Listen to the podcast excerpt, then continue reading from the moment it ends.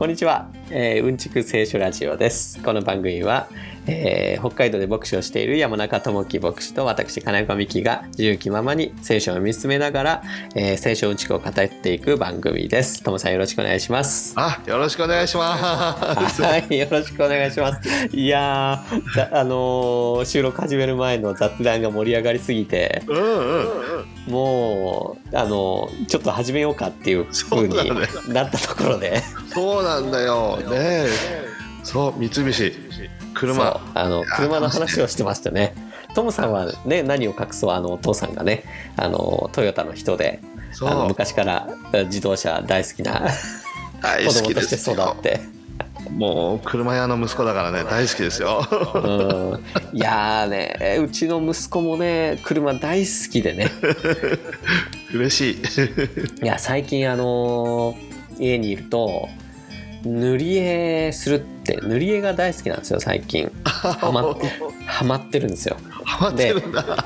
あのー、別に新しいプリンターなわけじゃないんですけどあの w i f i で w i f i ってあるじゃないですか。あの、お家でインターネット使える。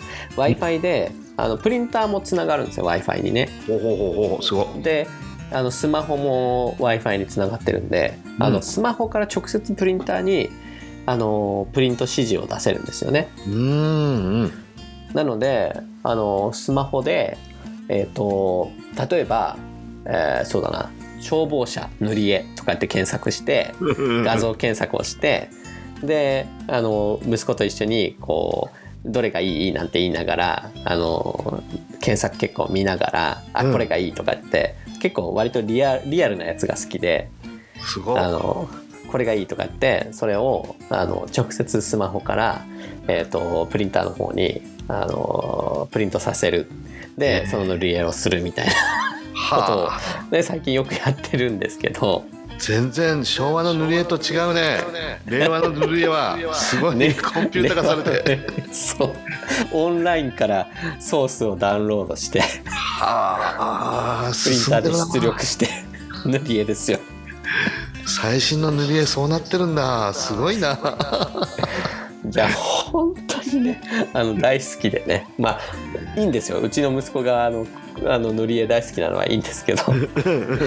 いや最近ね本当あのさっき空飛ぶタイヤの話をしましたけど、あの小説が原作かな。あの有名な俳優さんがこう主演されてうん、えーと、映画化もされましたけど結構10年、うん、もう10年ぐらい経つのかな「空飛ぶタイヤ」っていうあの三菱の、うん、えー、スーパーグレートだったかな？あのトラック、大型トラックのこうタイヤがあの町の小さな運送会社のあの経営する、あの車のタイヤがこういきなり外れて、それが歩道を歩いてたあの親子にこう激突してお母さんが亡くなるっていう、まあ、実際にあった事故。あったね。え結局それがね三菱自動車のあのリコール隠しが原因だったみたいなことでで一回三菱はこうガタガタになって、うんうん。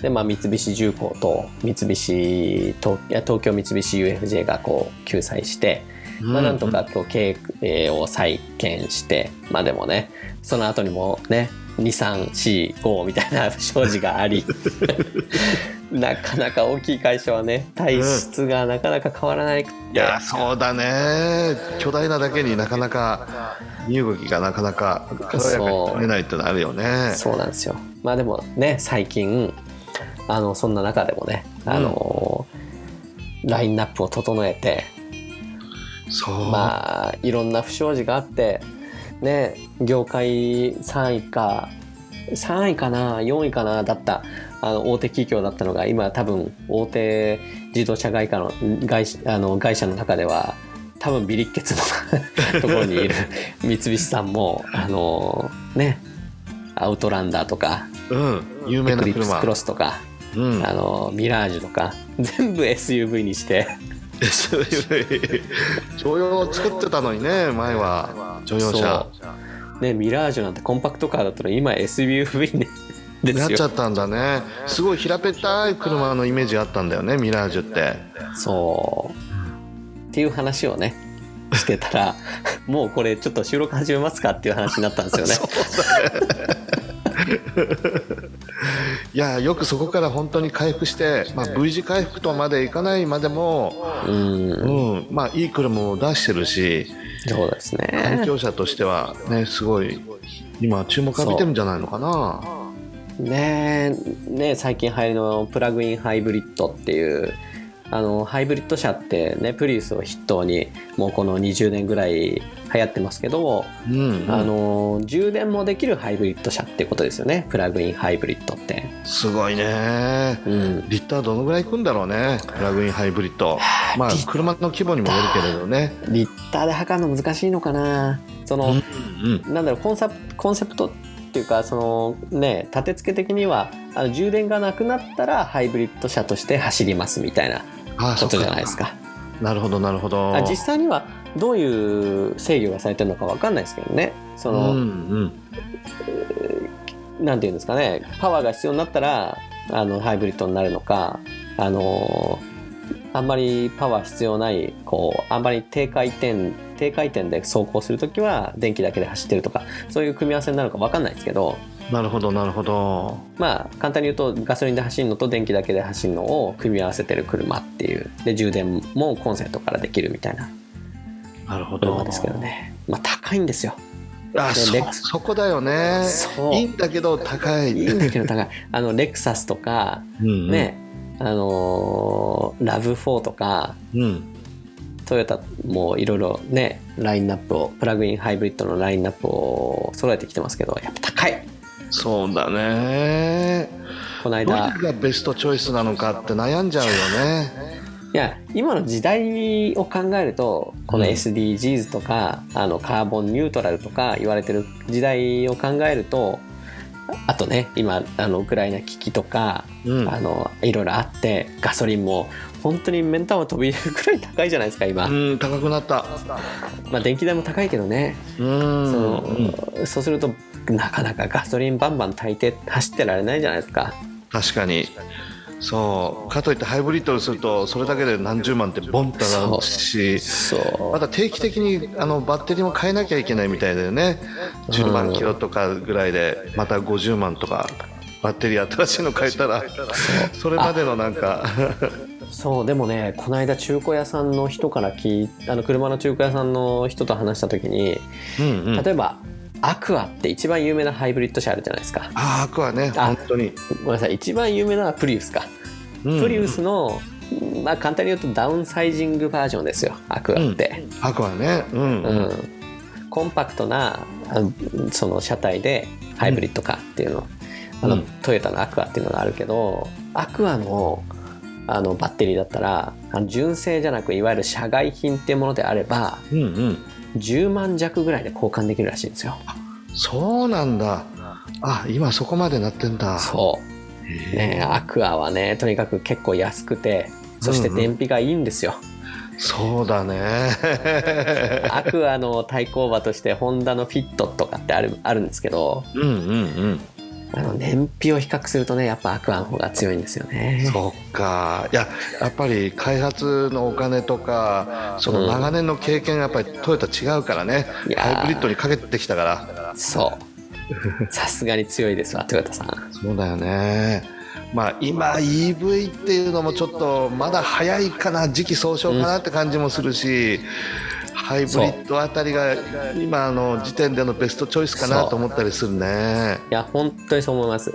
僕はあの何を隠そうあの仕事変えてでそれまで車1台だったんだけどあの通勤用にどうしても車が必要なんででそういうことであればまあどうせ買うんだったらねあの手が届くならか環境にいいものをっていうことでうん。あの、ね、中古の日産のリーフっていうのを買ってうんうん。今通勤用に乗ってますけどあの中古で素晴らしく安かったんですけどおおあの航続距離がね満充電であの表示されるあれで120キロ。おお120キロ。120キ北ロ海道ではちょっとで隣町。そう。通勤用なら全然問題ない。あの 3日か2日にいっぺん充電すれば OK なんですけど。そっか。いやでもあれですよ。最初に満タン充電した上で120キロ表示されるだけであってちょっとあの加速よく走ったりとかあとねうん。うんん一番悪いのは上り坂ね。あーパワーいるもんね。そう。上り坂走ると 500m 走るとね表示で言うと3キロぐらい減るかなエアコン6倍とかも使うとどうかな？エアコンとか。エアコンはつけるとつけた瞬間航続距離が10キロぐらい減りますね。ああ そっか。実際に走るのは80キロぐらいかななるほど。いやすね距離走ってくれればまあいいけどでもちょっとなんか身長身なな境地穏やかじゃないっていうそうか穏やかじゃない。常になんかこう心配しなきゃいけないっていうか あの安一回ねあの帯広からあの美瑛に行こうとしたんですよ。あの前の住まいである美瑛にね。一回このリーフで行けるかどうか試してみようとやったんですよ。うんうん。あの案の定遭難しかかりましたね。この21世紀の科学のそう砂。そうそんな時代にね。あのね家に行くまでに3回充電した。あの家で満タンにして出発し高速道路のサービスエリアで充電器があるところで1回充電しうんうん、い道の駅で1回充電しみたいな感じでやー厳し充電いなそれはしでも子供乗ってるわけですよ。そうだよね。1回の充電にね30分かかるんですよ。30分5歳と2歳の子供が待てますかって。待てないね。結構な時間だよね30分って。30分間そこで楽しく遊べればいいんですけど。うんうんうん。何にもない駐車場ですよいやそうだ公園であるわけでもないし。そう。ねいや厳しいなそう考えるとね。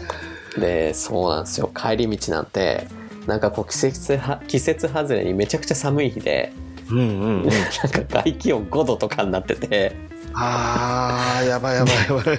あの子供たちは寝てたんですけどめっちゃ寒いからうん。なんかあのね北海道だから一応その車に防災グッズみたいのを一応積んでてうんうんうん。あのアルミシートみたいなその 防災用アルミシートみたいなこれで全身をくるむと保温性がみたいな防災グッズあるじゃないですか。あれを子供に巻きつけて。あら災害のためのいい訓練にはなったけどっていうそう。でスペアタイヤタイヤのところにあの入れといたあのあれなんて言ったっけあの北海道。ああ北海道。北海道を一応念のためあのね冬の猛吹雪とかでホワイトアウトしちゃってあの、ねそういう事故たまに北海道であるじゃないですかうんうん。あるあるあるそういうそういう時のために念のため入れておいた北海道を いっぱい出してきて。もうすでに使っちゃったみたいなそう。アルミシートの中に入れてたを取りあそれで。充電 CC 帯広に帰ってくるっていう。あらやりましたよいやー昭昭和初期の車が出始めた頃のなんか。スバル360みたいな感じで。あの。ちょっと煙が出てきたから止めよう止めて休憩。ってそう。箱根の峠を越えられない車みたいな。さながらそんな感じでしたよ。いやーそっか。そら3回。まあ距離あるといえばあるけど、まあ、それほどでもない、ねうんそっからあの美瑛というのはね、ではまずうん。あの帯広音更帯広音更インターから高速に乗るじゃないですか。あのね高速走行ダメなんですよ。あの燃費が一番いいなっていうのはね50キロから60キロ弱ぐらいで走るのが一番燃費いいんですよそれは高速では危ないよねかえって。そう。そんなスピードで高速で走ってたら 後ろから追突されますか？ら ふざけんなって話だよね。そう。どうしてもどんなにまおまけしても70キロで走んなきゃいけないと。いやそうだね。それでも結構ブーイングだと思うんだけどね。ブーイングの嵐ね。あのね北海道の高速って2車線ないんですよ。皆さんご存知ないかもしれませんがそうそう1車線なんですよ、ね、そう、うん、たまに。結構やばいわそれ。10キロに1回ぐらい追い越し車線っていうのが出てきて遅い車はそこで追い越すみたいな 感じなんだけど。そう。そうなんだよね。もう待ちきれない人はさもう路肩から抜いていくよ。路肩そうそうそう走って抜いてるの80キロぐらいで走ってると。それでも80キロなんだけどね。そう。どさんどさんこはせっかちですから。そう押せっつって。路肩から抜くかいあんたっていう。あの北海道の人って車から降りてるととってものんびりしてるんだけど車に乗った瞬間めちゃくちゃせっかちですよね、そうなん速いしスピード出すね短期で。いやまあそれはいいんだけどそういやだからそうまずおねく高速乗ったらめちゃくちゃ燃費悪いしあの表示されてる半分も走らんぐらい走走んなくなるんですよ。ああそれは高速走行すると。で高速を使わないなら使わないで日高山脈を越えなきゃいけないので今度は山登りですよ。いやでもよく行けたね よく行けた峠越えれたな。いやだからどんなに寒くてもエアコンをつけるわけにはいかず。だからアルミシーツと北海道ですよ。いや車って本当に快適空間でねやっぱり車って便利だなーって安心だねここに乗ってればっていうようなそういう幸せ空間だけど、うん。厳しいねそれは。厳しい。いやあのー技術は本当に新月歩で今、うん。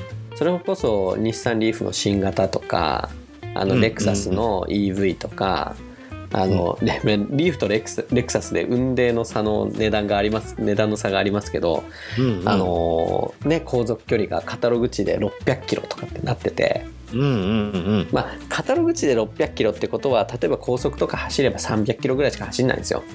うんなるほどまあ、でも300キロ走ればうんまああの営業車とかじゃなく本当あのねファミリーカーとしては十分じゃないですか。確かに。ただほらフルでみんな家族乗ってしかも例えば北海道だと真冬があるじゃない。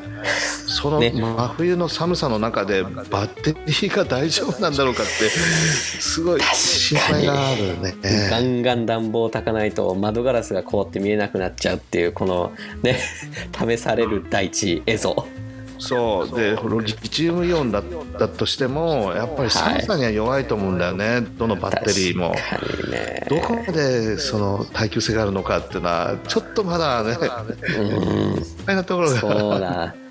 いやーだからろカタログ値で600キロだけどもしかしたら寒冷地のね厳しい季節に使ったら実際には200キロ150キロぐらいしか走んないかもしれないですけどなるほど。でも150キロ走ってくれれば、うんうんうん。まああの家族連れで移動する1日の距離ぐらいじゃないですか150キロって。確かに確かに。もうそんだけ走ってくれればまあ拠点から拠点に移動できますよ。うんうんそうだあの帯広から、あのー上川管内まで移動できますよ。帯広あか旭川150キロで行けるじゃないですか。うん峠越えたらもうこっちのもんだからね。そうそうそうそうそうそう。いやでもねあのあのカタログ値120キロはちょっとダメだわ。その半分と考えたらやっぱり60キロとか70キロだあもんね。ー60キロ70キロじゃ隣町ですね。いやそうだね本当に隣町でちょっとあの中心的な町に行くっていうわけにはいかないよね。うん。そっか。そうなんですよ。でいやーまあ結論はハイブリッドかな。ベストチョイスが今、い。やだから今のベストチョイスは明らかにプラグインハイブリッドなんですよ。うんうんうんうん。これはあのどっちのあの今ね車でもねあの右派左派っていう風になってて。ああそあの僕なんて結構多分あの車右派車を保守派の人からしたら、なかなか左翼なんだけど そもそもね電気自動車なんて買ってる時点でねだいぶエクストリーム左翼なんだけど ででもあの右翼も左翼も認める現在のあのベストプラクティスっていうのはやっぱりプラグインハイブリハイブリッドですよ。なるほどだって重あのモーターも積んでるから航続距離が最強なんですよね。うんうんうんうんそうだねでガソリンの力も借りながら困った時にはそれであの燃料を燃やして走るそうそうそうそうそうなの。でもね高い。ああそっかレクサスとか1000万近いんじゃないかな消費税込みで。庶民にはもう全然考えられない。この間あの音更のあの道の駅リニューアルされたおしゃれな道の駅があるんですけど、うんうん。あの僕が住んでる音更町というところに、うんうん。そこにあのトヨタがあのラブ4とレクサスのあの展示会をやってましてうんうん。で、まあ車大好きの、ね、うちの息子がいるからあのラブ4乗れるらしいよとかって言ったらね 行きたいってなるわけですよ。すごいね。その時点で分かる。どういうものがラブ4か分かるっていうの。そうそうそう。乗ってみたいっていうすごいね。最近あの喧嘩になるんですよね。あの息子と。今すれ違った車はあのフォレスターだったか XV だったかみたいな 話で。いやパパは XV だったと思うよみたいな。すごいな。車博士だね。絶対今のはフォレスターだったみたいな話で喧嘩になるんですけど。えー、すごい。いやーそれぞれの会社でだいぶね特徴が似てるから車種が違えども。すごいなそれを見分けるなんてのは。いやーまあうちのねうちのお父さんあの僕のお父さんうちの息子からしたらおじいちゃんがスバリストなんでフォレスターも XV もスバルの車だからあの、うん。ね、そこにはちょっと、ね、うちの息子もちょっと詳しいわけなんですけど。まあ。それでもねアメリカでも人気あるからねスバルは。いやスバル見たな。もういっぱい見るね。でうちのね義理の父はほらアメリカ人なんだけどうん。もう絶対にアメアメ車じゃないとダメだって言ってたのね、うん。うん。いや日本車がいいよお父さんって言うんだけど。いやアメ車に勝る車はないって言ってたんだけど。前ね、何年か前に帰った時にスバルの車乗ってるんだよね。いやでもねスバルの車いいっすよ、うん、そうお父さんスバルに変えたの？っていやスバルいいよ。っ てあれだけアメ車がいいって言ってたのに。ああとそれはトマトランプさんも怒りますよ。いや何年か前にいやそれこそコロナが始まるか始まるまらないかみたいなギリギリのタイミングでうちの母親に、あのー東海岸旅行に連れてってもらいまして、うんうんうん。あカリフォルニアとかえ？東海岸？西海岸だ。あの、ね、カリフォルニアとかサンフランシスコとかねあの連れてってもらったんですけどもう日本車ばっかり、あ いやそうだよね。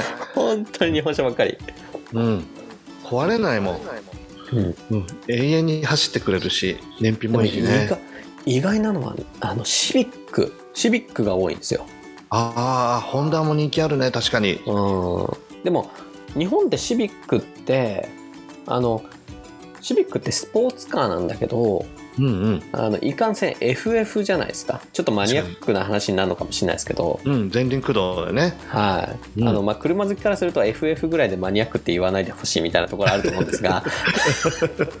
わか女性とかには多分分かんない話であのふ あのフロントフロントエンジンフロントドライブのこと FF って言うんですけど。うんうん。あのスポーツカーとしては人気がないんですよね FF 車って。確かに。後輪駆動じゃないとっていうのあるよね。なんかあの軽自動車とかファミリーカーみたいなイメージで。うんうん。でもアメリカの人って FF 全然気にならないみたいでシビック好きですよね。多いね。よく走ってる若い人たちがよく乗ってるかな。うん。うん。日産も人気あるけどね。うん。うん。えっ、と何の話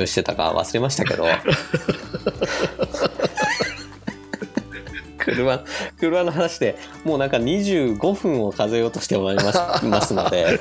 はいそろそろ始めましょうか。すいません。とんでもない。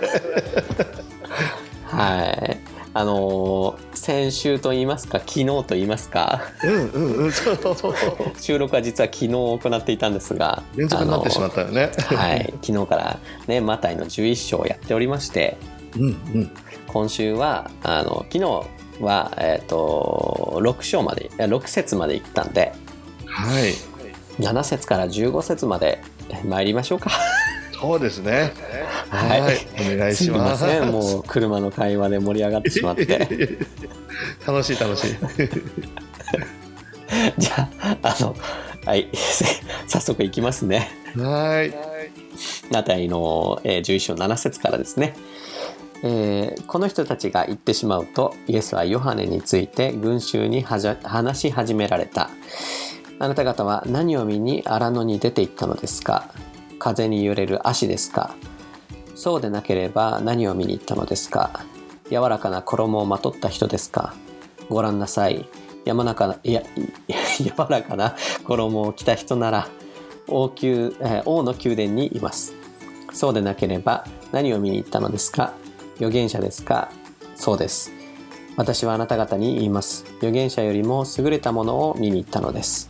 この人こそ見よ私は私の使いをあなたの前に使わす。彼はあなたの前にあなたの道を備える。と書いてあるその人です。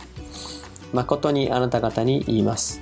女から生まれた者の中でバプテスマのヨハネより偉大なものは現れませんでした。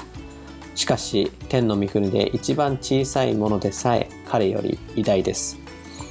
バプテスマのヨハネの日から今に至るまで天の御国は激しく責められています。そして激しく責める者たちがそれを奪い取っています。すべて預言者た預言者たちと立法が預言したのはヨハネの時まででした。あなた方は受け入れる思いがあるならこの人こそ来たるべきエリアなのです。耳のある人、まあ、耳のある者は聞きなさい。はい以上です。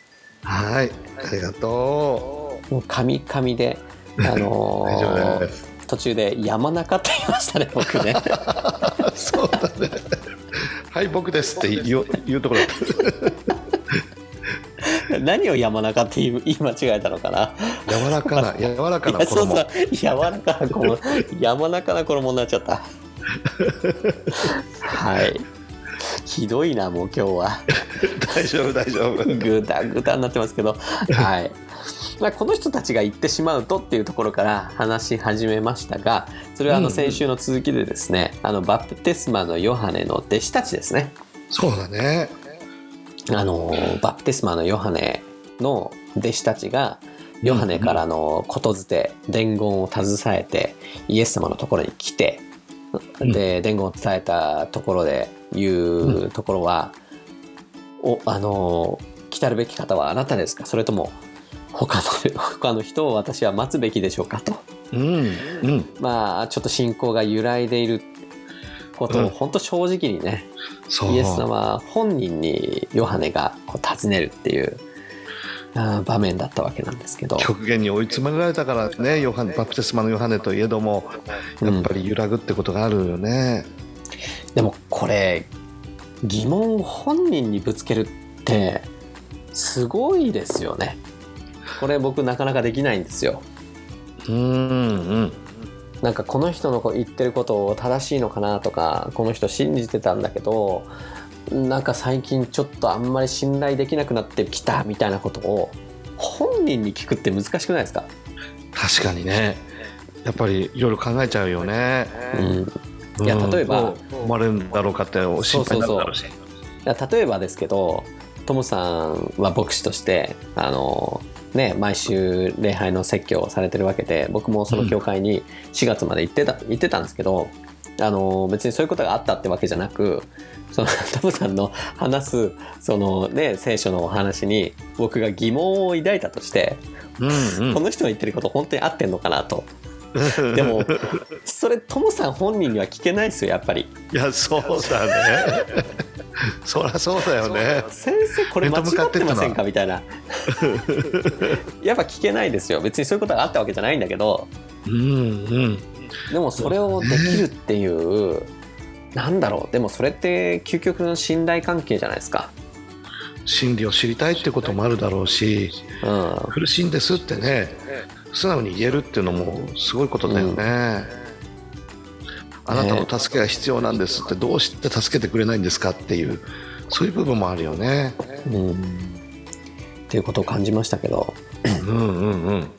まあそのね問いをあのヨハネから預かってイエスに聞きにした来た人に対して、まあ、イエス・キリストは私はまあ病人を癒したりあの足の不自由な人を歩けるようにしたり目の見えない人人を見えるようにしたりタラートに侵れ侵されている人を、ね、癒したりっていうことをしているとそのままあのヨハネに伝えなさいみたいなことを言って、その人たちをまあ送り返したわけですね。うんうん、ひょっとしたらバプテスマのヨハネは弟子たちにねなんか知ってもらいたいと、この人がどういう方であるかそういう思いもあったのかもしれないね。弟子たちに直接、うん。うん、あの聞かしたいっていうかイエス様の言葉をメッセージをっていう。なるほどね。それは考えたことなかったですけど、まあ確かに、ヨハネ本人よりも、ヨハネの弟子たちの方がイエス・キリストに対して懐疑的みたいなところありますよね。そうそうそうそう。うん。んなんでうちの師匠を助けてくれないんだみたいなそういうのもうんあったかもしれないし、うん。まあ、実際こうイエス・キリストっていう人がライジングしていって、で、逆にそれまでこう人々の群衆の絶対的なこう支持を得ていたバプテスマのヨハネって人がだんだんフェードアウトしていくっていう現象にこう不満を抱いて、ね、文句を言ったような記述もこう聖書の中にあるじゃないですか。あるよね。昔はちょっと前まではタッグを組んで一緒に戦うぞってやってたのにおかしいなみたいなうちの師匠置いてきぼりされてるぞみたいなね。うん、なるほどね。そういうこともあったかもしれないですね。うんうん。でまあその弟子たちがねまたバプテスマのヨハネにのところに帰っていった後に話し始めたとイエス・キリストが。まあ言うにはあなた方は何を見に荒野に行ったのですかっていうことなんですけど。うんうんうん。まあこの文脈的に言って荒野っていうのは荒野に行ったっていうのはヨハネに会いに行ったヨハネを見に行ったっていうことなわけですよね。そうだね。間違いないねそれは、うん。みんな言ったでしょって、まあみんな行ったんでしょうね、うん。この時。有名なすごい説教家がいるぞと預言者が出てきたぞと、バプテスマのヨハネだってみんな見に行ったんだろうね。まあそれこそね TikTok とか Instagram とかない時代だったけどうん。それこそバズりにバズってたんでしょうねね。ヨハネっていうのは。もう言葉でしかね伝達できないからうん。言葉でどんどんどんどんたね伝言ゲームじゃないけどもそういう風に、えー言ってたんだろうねきっと伝わってたんだろうな。うん、でみんながみんな荒野にヨハネを見に行ったんでしょうね。その姿を見にまたねお話を聞きに行ったんでしょうけど。そうそうだと思う、で何しに行ったのかと。風に揺れる足ですかそうでなければ何を見に行ったのか。柔らかな 山中じゃなくてね柔らかな衣をまとった人ですかと。ご覧なさい。そういう人は王宮にいますということなんだけど、うん。うん。まあ荒野にはその足っていうのが生えていたのかなと思うんですけど。うん、普通にねもう一般的な植物としてどこにでもあるような、うん見慣れた風景を見に行ったんですかみたいな部分もあるんじゃないかな。うん。足ね。あんまりイメージつかないですけどあのパピルスっていうのが足からできるんですよね。うんうん。人間は考える足であるとかっつってね。あーえっとえっとあれね。えっとパスカルね。助かるあのーペーパーの語源になった足っていうのがななんかあれですよね。足っていうね水のほとりとかに生えてる草をあの枯れた後にバシバシバシバシ叩くとうん。こう繊維だけ残ってこうそれをこう繋いでいくと紙になるみたいな。それでできたのがパ,、パピルスっていうこねペーパーの元になるようなね。そうそうそうそうそうそう。うん。っていう話ですよね足っていうのは、どうやら一般的なね植物だったらしいので、うん。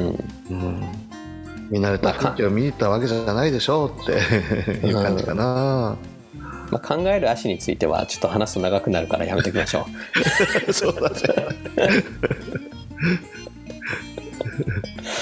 あのねパスカルのパンセの話をしなきゃいけなくなるからね。ちょっとやめとくんですけど。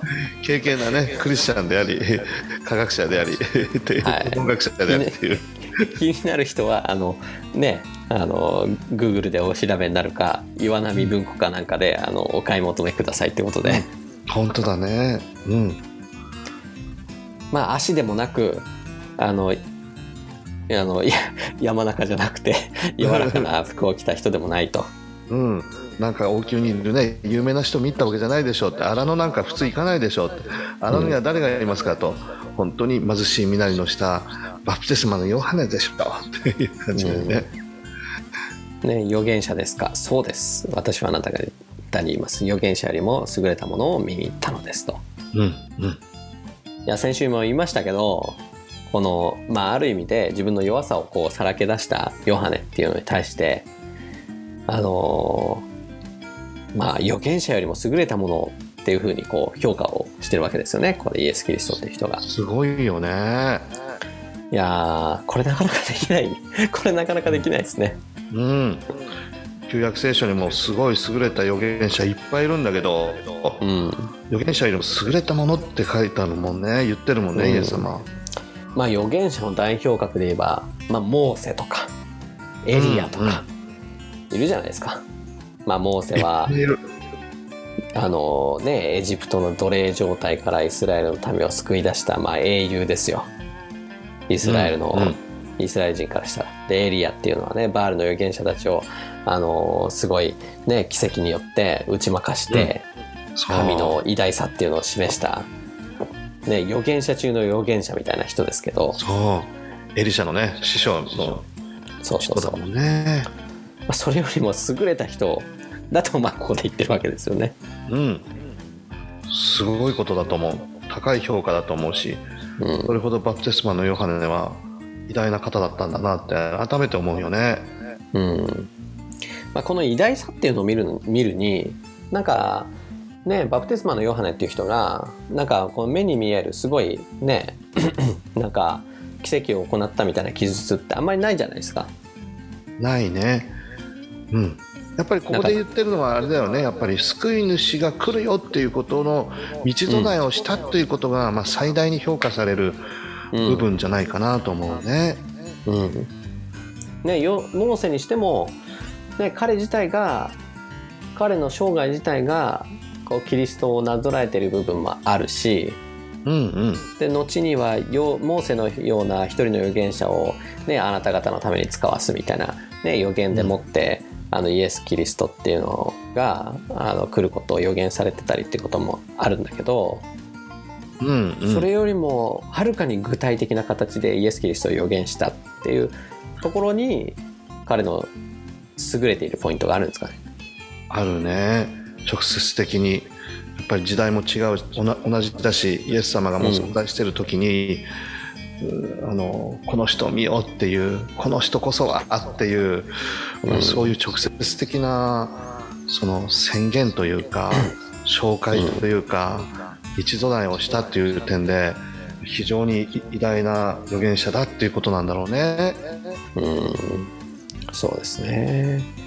でまあ、この人こそつまりあーバプテスマのヨハネこそ「見よ私たちはあなたのあわわわ私は私の使いをあなたの前に使わすと」うん。えー彼はあなたの前にあなたの道を備える」と書かれているその人ですと、まあ、旧約聖書に予言された救い主の前に現れる、まあ、エリアのような預言者。というかまあエリアが使わされるというふうにこう言われてたわけですけど。そうそうそう。まあその人がバプテスマのヨハネですよっていう。うん、そうなんだよね。だから救い主があの突然現れて「じゃんじゃじゃーん」って来ましたよって言うんじゃなくてもう用意周到に予言がなされて、そしてさらに救い主が来る直前にさあさあ皆さん神の前に悔い改めて救い主が来るのを待ち望みましょうってもう用意周到だよね神様のなさる技っていうのは、うん、全然突発的でもないし連続性があるし一つ一つのことに意味があるという念には念をしてって繊細なそういう配慮の中でイエス・キリストという方が登場するっていう歴史の流れを見るよねここで。うんそうですねヨハネも偉大な人だからさ普通ね俺を見ろってなるでしょ、うん、あの人じゃなくてこの人じゃなくて俺なんだっていう、うん、サッカーなんかも点数決めたらほら自分の番号をこう示してね俺の番号っていう感じでやったぜっていうあるけれど、うん、全然ヨハネそうじゃないよね。俺なんてもう全然価値がないと。イエスマンから比べたら何の価値もない、あの方が偉大な方なんだと。あの方があの待ち望まれている救い主なんですよ っていうそこに素晴らしさがあるのかな。うん。そうですね。まあねそのモーセとエリアと比べてヨハネの方がすごいっていうこのね それもなかなか理解に難しいところではあるんですけど。うん、なんか僕たちからしてみたらやっぱモーセ偉大だなとかそうそうそうダビデもすごいぞとか、うん、イザヤはまたねすごい預言者だよとかってあるけれど、うん、確かにイザヤイザヤはすごい感はあるんだけど、うん、まあでもそうやって見ると確かにここであのヨハネが弱音を吐いてるわけじゃないですか。バプテスマのヨハネが。あなたでいいんでしたっけと。そう。そうとんちんかんだね。そう。言ってんだけどあの例えばモーセももうあのイスラエルっていう民を何十万人もこう連れ出して荒野生活を送っていく中でもうこりごりですっていう。もう耐えられないから私を殺してくださいみたいな。あったね。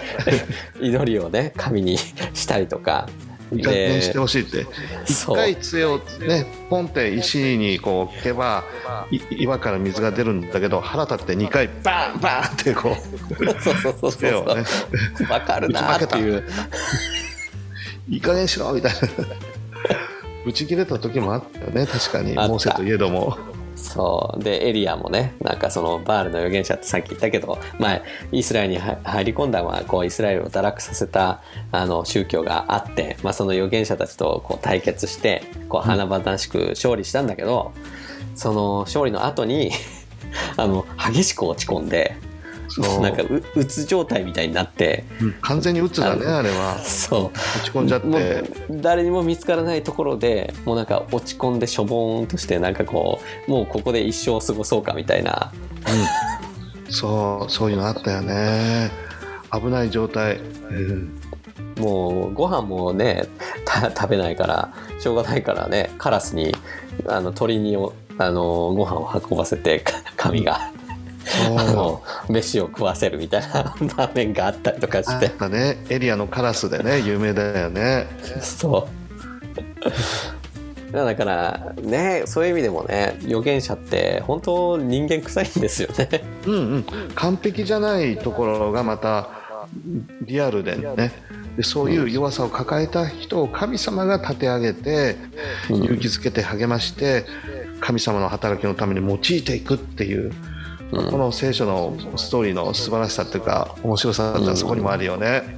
うん、うん、そうですね。まあ慰めに満ちてるなと思うんですけど、まあ、あのクリスチャンだったらあのねこんな自分で いいのかみたいな疑問ってよくあると思うんですけど、ね、でも聖書読んでて聖書の中の偉人それこそモーセであったりダビデであったりソロモンであったりエリアであったりっていう人がいるけど まあ、大体みんな人間臭いんですよね。そうだね。失敗することもあったし、うん、うん、でもう逃げたくなるようなところもあったけれど。でも用いられていくと、うん、教えられてまた神様のもとに帰ってきてっていうのはあるよねいっぱい。そうなんですよね。まあ聖書の中でも本当にいいところしか書いてない人もたまにいるじゃないですか、うん、例えば、うん、あとバルナバとか、うんうん、あとあのイエスのねあのお父さんであるヨヨセフとか。うん。いい人やねあの人。そう。たまにそういう人もいるんだけどでもそれは書いてないだけで彼らも普通の人間だったんだろうなっていうところではありますよね。そうだと思う。まあ、ヨセフはね性格的には素晴らしい人だったと思うけど、まあ、でもやっぱり病気で早くに亡くなってしまったっていう、まあ、弱さもあったと思うんだよね。うんうんうんそれぞれやっぱり弱さを抱えながらでも神様によって支えられて用いられたっていうのがあるよね。そうですね。でまあねそんなこうやってね信仰の弱さっていうかあの疑心っていうのを正直にあの告白してるバプテスマのヨハネなんだけど女から生まれたものの中でバプテスマのヨハネより偉大なものは現れませんでしたと。すごい断言だよね。本当にこれも。女から生まれたものでって。あの、まあね女から生まれなかった人間はいないので、うんうん。まあ、史上最大の人物だと言ってるわけですよねここで。いやー本当に。そこまでじゃないんじゃないかなと思ったりするんだけどね。いやーそうなんですよね。まあヨハネって、まあ、すごいセンセーショナルなこう活動をして、うんあのイスラエルのねあの市民たちからあの絶大な支持を得た預言者ではあったと思うんだけど、うん、いやもう厳しいメッセージがすごくね心に残るというか「マムシの子らよ!」って言って「悔い改めろ!」っていうああでもこの人が一番偉大な方なのかってうんそうなんですよね。あんまりあの人のねあのゆ弱さをこう理解して寄り添うみたいな 優しさはあんまり感じられない人ですよね。うん、エリアとかモーセみたいな壮大なほら物語もそんなにあるわけじゃないのでねうん、そうなんですよね。あれって思っちゃったりするよね。まあいろいろゲームに使うカードであるとすれば、まあ、そんなに強いカードじゃないぞみたいなモーセとかエリアの方が強いカードだぞとこれを出すとけば一応勝てるぞみたいな、そうですね。大大貧民とか大富豪というとあの11ぐらいの強さですかね。微妙な 微微妙な妙な。弱くないけどちょっと微妙かなっていう、そう強くもないってそんなに、うんまあ何のためか分かんないけど まあでもねあの女から生まれたものの中であの誰よりも偉大ですと。そうイエス様の評価はそうなんだよね。まあ、この偉大さっていうのは何なんですかねそうねいやーやっぱりキリストの道を備えたっていうことが一番の評価ポイントになるのかな。救い主がやってきたいよいよと聖書が予言してきた神様が語り続けてきた歴代の預言者たちを通してあなた方のために救い主が来ますよって救い主はこういう方ですよって説明してきた、うん。その方がいよいよ来ますよっていうことを、まあ、道備えをしたっていうことが最大の評価ポイントのような気もしないでもないけど。うん。うん確かに。まあこの人を最大っていうならその評価軸はねやっぱキリストとの近さとかっていうことにあるのかななんて思ったりしますよね。そうだね。それ以外になんか考えられない部分があるな。確かに。まあでもここねつ続くところですけど、うん。まあ彼が一番偉大なんだけどしかし天の御国で一番小さいものでさえ彼より偉大ですと。そういや天の御国で一番小さいものってあのじゃあ誰だっていうことですけどまあねあの平たくというかまあありていに言えば私あなたですっていうことじゃないですか。うんうんそうだねまああのね限定するのであればキリストを信じるあなわあのあなたは私ですっていうことですよね。うんうん天の御国でって書いてあるから。うんうん。だからねえ難しいけどここでこうあのー時代の大転換みたいなものが起きてるのかなと思うんですよ。それはあるよね。うん。まあここの続くところですけどバプテスマのヨハネの日から今に至るまで天の御国は激しく責められていますっていうふうに続くんですけど、うん、あのうんとだからよバプテスマのヨハネってよく言われるのは、まあ、洗礼者ヨハネっていう2つ名があるんですけどもう一つ、最後の預言者と言われるじゃないですか。そうだね、うんうん、あのあのねイスラム教のあのムハンマドっていう方が、うん、あの最後の預言者と自称したわけですけど、うんうん、聖書的に言えば バプテスマのヨハネが最後の預言者であるわけですよね。旧約的な意味で言うと。そうだね。うん。旧約聖書にも最後の預言者出てくるけどマラキで終わってるけれど、うん、でもそうじゃないと、うん、あのヨハネが最後の預言者っていうふうになるよね、うん、イエス様の前の、まあそういう意味で旧約の時代つまりイエス・キリストっていうのが実際に体を持って人間界に介入されてくるまでの時代をまあ旧約というのであればその時代において一番キリストに近かったというかキリストの真の姿を見るっていう意味でキリストと近かったのが、まあ、バプテスマのヨハネだったと、うんうん、その尺度でいうところヨハネが一番キリストに近づいたものであれあり彼が一番偉大であったと。そうだね。だけどこれから新約の時代になるとこう人はこう直接神とつながることができると、うんうん、直接1対1の関係をキリストと結ぶことができると。その立法を通してとか何かこの立法に記されたことを守ることを通してじゃなくてね直接もうイエス・キリストを信じることを通して神様ともう直につながることができるという、うん、うん、そういった意味ではすごい時代が来たってことだよね。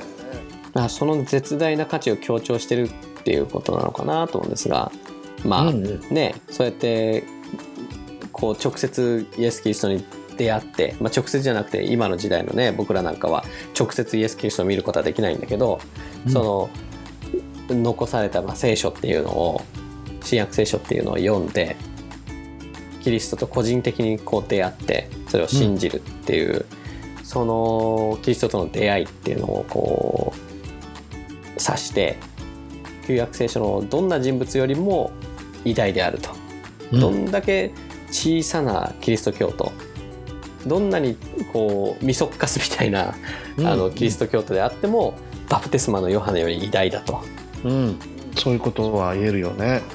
うん、あの立法学者最長たちなんかは、うん、私たちはもう救われちゃってるからと私たちほど偉大な存在はいないと神様に近い存在はいないと、まあ、そういうふうに言ってたわけだよね。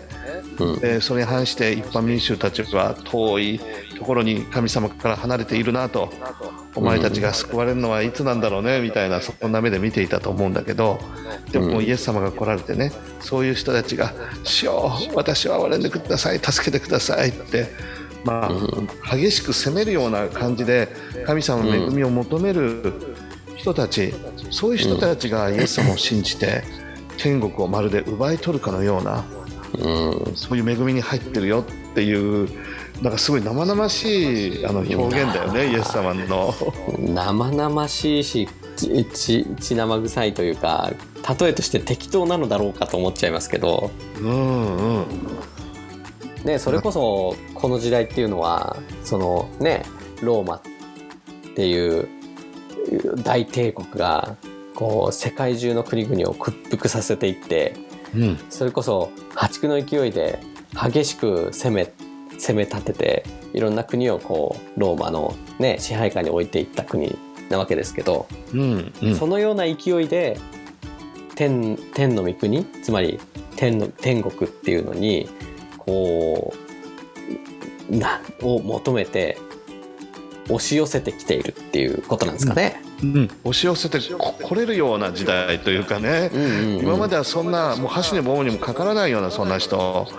僕が最初たちから見たら、まあ、こんな人なんてとんでもないと思うような人たちが「イエス様憐れんでください」とキリストを見つめることを通して。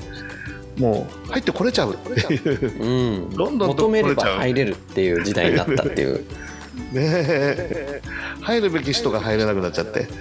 近かったと思う人たちが遠くなっちゃって。遠く離れてる人たちがどんどんこの神の国の恵みに入っていくっていう。うん。まあね効果不効果っていうところですけど。うんうん。そうですね。なかなかねこのその神を信じて天国に入るっていうことをねこう敵国を攻めることを例えにして話すっていうのはなかなか度胸がいりいりますけどね。うん、いや本当にイエス様の表現ってすごいなと目覚まさせられるというか、うん。えーってドギマギされちゃうさせられちゃうっていうかね。まあでもね確かにそれまでは立法っていうあのね決まりというかあの正しさの前にまあ敵国のような形であの新入ることを阻まれていた人たち。そうそうそう。一般の一般の人たちっていうのがこうその門をくぐれるようになったと。その突破できるようになったっていうことで言えば、まあ、確かにね、熱い敵国のこう城門を開いて中に侵入して攻め取っていくようなのがねなんかこう例えとして浮かんだのかもしれないですよね。そんな時代が来ましたよみたいなね、ううんん時代が転換してたんだっていうのはなんとなく感じさせるようなそういう言葉だよね。うん、今話しながら完全にね「あのキングダム」っていう漫画があってあのアニメもにもなってるんですけど。そう。あの真の始皇帝がどのようにこう中華を統一したかっていうのフィ,、まあ、フィフィクションもかなり含んでるんですけど。へえ人気がある漫画みたいだもんね。あー大人気ですね。っていうのを想像しながら今話してましたけどね。なるほど。ちょっと真の始皇帝を美化しすぎているなっていうアニメではあるんですが。ああ、そう。へえあのバルの頂上を築いた。そうそうそうそうそう。そ うだからそのイメージがねどんどん万里の長城を乗り越えてうん。人々が侵入してきてるっていうなんかイメージを感じさせられるよね。そうですね。文章で。そうですね。はい。はい。でね、13節に行きますけど、すべての預言者たちと立法が預言したのはヨハネの時まででしたと。まあ、さっきから言うようにね、これが、まあ、ヨハネが最後の預言者と言われるゆえんなわけですけど、うん、もう預言の時間、時代は終わったと。そうそうもうその実予言の実現したんだと、うんそういう時代だとうんうん。で、まあ、ここでね、イエス・キリスト本人がね、言ってるわけですけど。うん。まあ、でもね、なかなか、これを聞いて、あそういうことかって、ここで悟れた人は、ね、一人いたかどうか分かりませんが、うんうん。何のこっちゃーっていうことだと思う人ね。まだまだ、うん。イエス様何を言わんとしてんだろうかって、うん。うん、なかなか難しいことだったろうと思うよね。うん、まあねそういう意味で言うと次の14節で言うあなた方が受け入れる思いがあるならこの人こそ来たるべきエリアなのですと、まあ、さっき言いましたけどあのー救い主が来る前にはエリアが来るとそしてその道備えをするというふうに予言されてた、そのエリアなのですと。まあいここうやってね客観的にこう過ぎた時代の中でこう読んでると、まあ、ここで明らかにイエス・キリストっていうのは自分をあのメシアだとしてでバプテスマのヨハネっていうのを予言されていてエリアだとして語っているわけなんですけど、そうだね。まあでもユダヤの人たちは今でもエリアを待ってるんだよね。そうなんですよね。いつ来るんですか？私たちを助けるために。うん。あなたが送ってくださるエリアはいつ来るんですか？みたいな、うん、エリアが来ないことにはキリストも来ないですからね。そうそうそうそう。もう来てますよってある意味でバプテスマのヨハネを受け入れないことにはキリストも受け入れるわけにはいかないわけですよね。そうだね。うん。もうこんだけ分かりやすい方々がいらっしゃるのにねどうして見逃しちゃうんだろうかなって思ったりもするんだけれどやっぱりこの15節にある通り耳のあるものは聞きなさいって書いてあるけど耳があっても聞く心がなかったらやっぱりメッセージは入っていかない。そうなんですよね。妻によく言われることで聞いてないでしょ。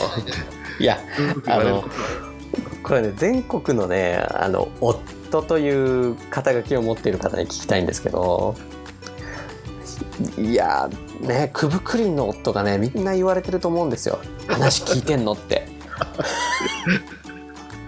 あのあのトムさんもねたまにそういう話をしてくれるからあの、ね、僕と同類だとしてあの認識してるわけなんですけど。なんで男は妻の話を聞けないのかってどう思います？いやー本当に聞いてるつもりなんだけど聞いてないんだね、いやそうなんですよ。うん、聞いてるつもりなんだけど今じゃあ何言ったって言われてえーっとえーっとってなっちゃうんだよね。いや聞いてたよ。うん。みたいな。じゃあ今なんて言ったのって言われるとえーっとえーっとごめんなさい。みたいな。そうそう。なんだよね。それで怒られちゃうというか気分を害してしまうというかいやまあね。キリストのような愛があれば妻の話もね一言漏らさず聞いてるんですよが。一重にやっぱり夫の愛が足りないんですかね。いやー本当に心がないのかな。確かにここに本当に聞く耳のあるものは聞きなさいってあるから耳はあるんだよ。あるんだけど、やっぱり心がちゃんと備わってないからメッセージが入ってこないっていうね、うん。身につまされるなと思って。いやーこの15節の耳のあるものは聞きなさいっていうのはなかなか皮肉が込められてますよね。そうだね。皮肉も込められてる。耳はみんなあるんですよ。なんか事故で失ったりとかね何かあの障害を抱えて生まれてきたりとかそういう意味じゃなくてそういう意味じゃなくてね。そういう意味じゃなくて。耳があってもでも心がなかったら聞けないよっていう。そういうことなんですよね。あーいやーやっぱり結論としては心がないから妻の話も聞けないんですかね。ねえ。心を込めてあの集中して少しでも聞くように努力したいな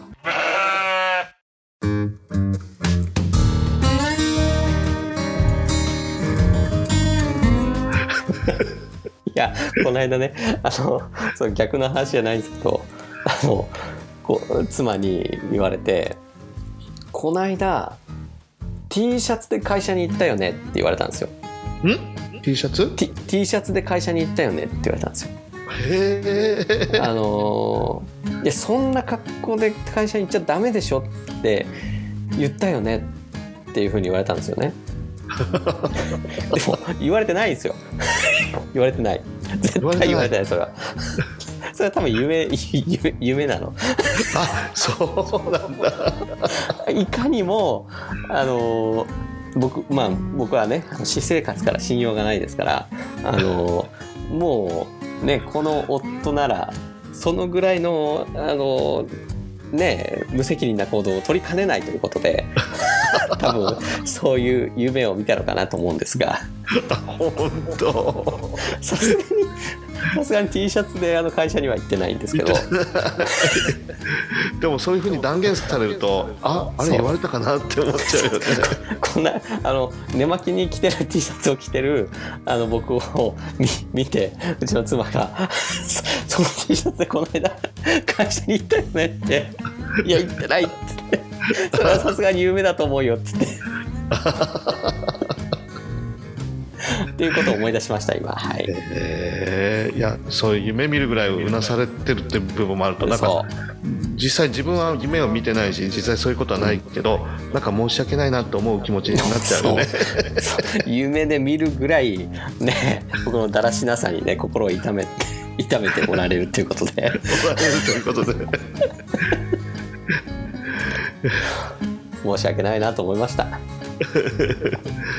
心を持って神様の言葉を聞き妻の言葉を聞くうん、今日の結論になりますでしょうか、はい。いや、もっと言えばね、あの、つ、あの、神のここ、こ、言葉を本当に心から聞いてるなら。一番の隣人である妻の言葉は聞いてるはずなんですよ。いやー本当だねいや、そこを聞いてないってことは。やっぱつ、神の言葉もちゃんと聞いてないなっていう。ね、この少佐なわけですよ。そうだね。いや父と母を敬いなさいって聖書にあるけれど、やっぱり父と母を敬えない者が神様を敬うことができるだろうかっていう部分もあるのでね、そうですね、うん。確かにそう間違いない。ね訓練のね神様の言葉を聞く訓練をまず奥さんのことをよく聞くっていうところから始めていくと。はい そういうことですね。あの神様の言葉と神さんの言葉はちゃんと聞けということでよろしいでしょうか？はい。はい、はい。じゃあおお後がよろしいようで。よろしいようで。今週もありがとうございましたということで。はい。ありがとうございました。はじゃあちょっと締めをお願いします。い。今日もありがとうございました。またお付き合いください。ありがとうございます。ありがとうございます。さよなら。さよなら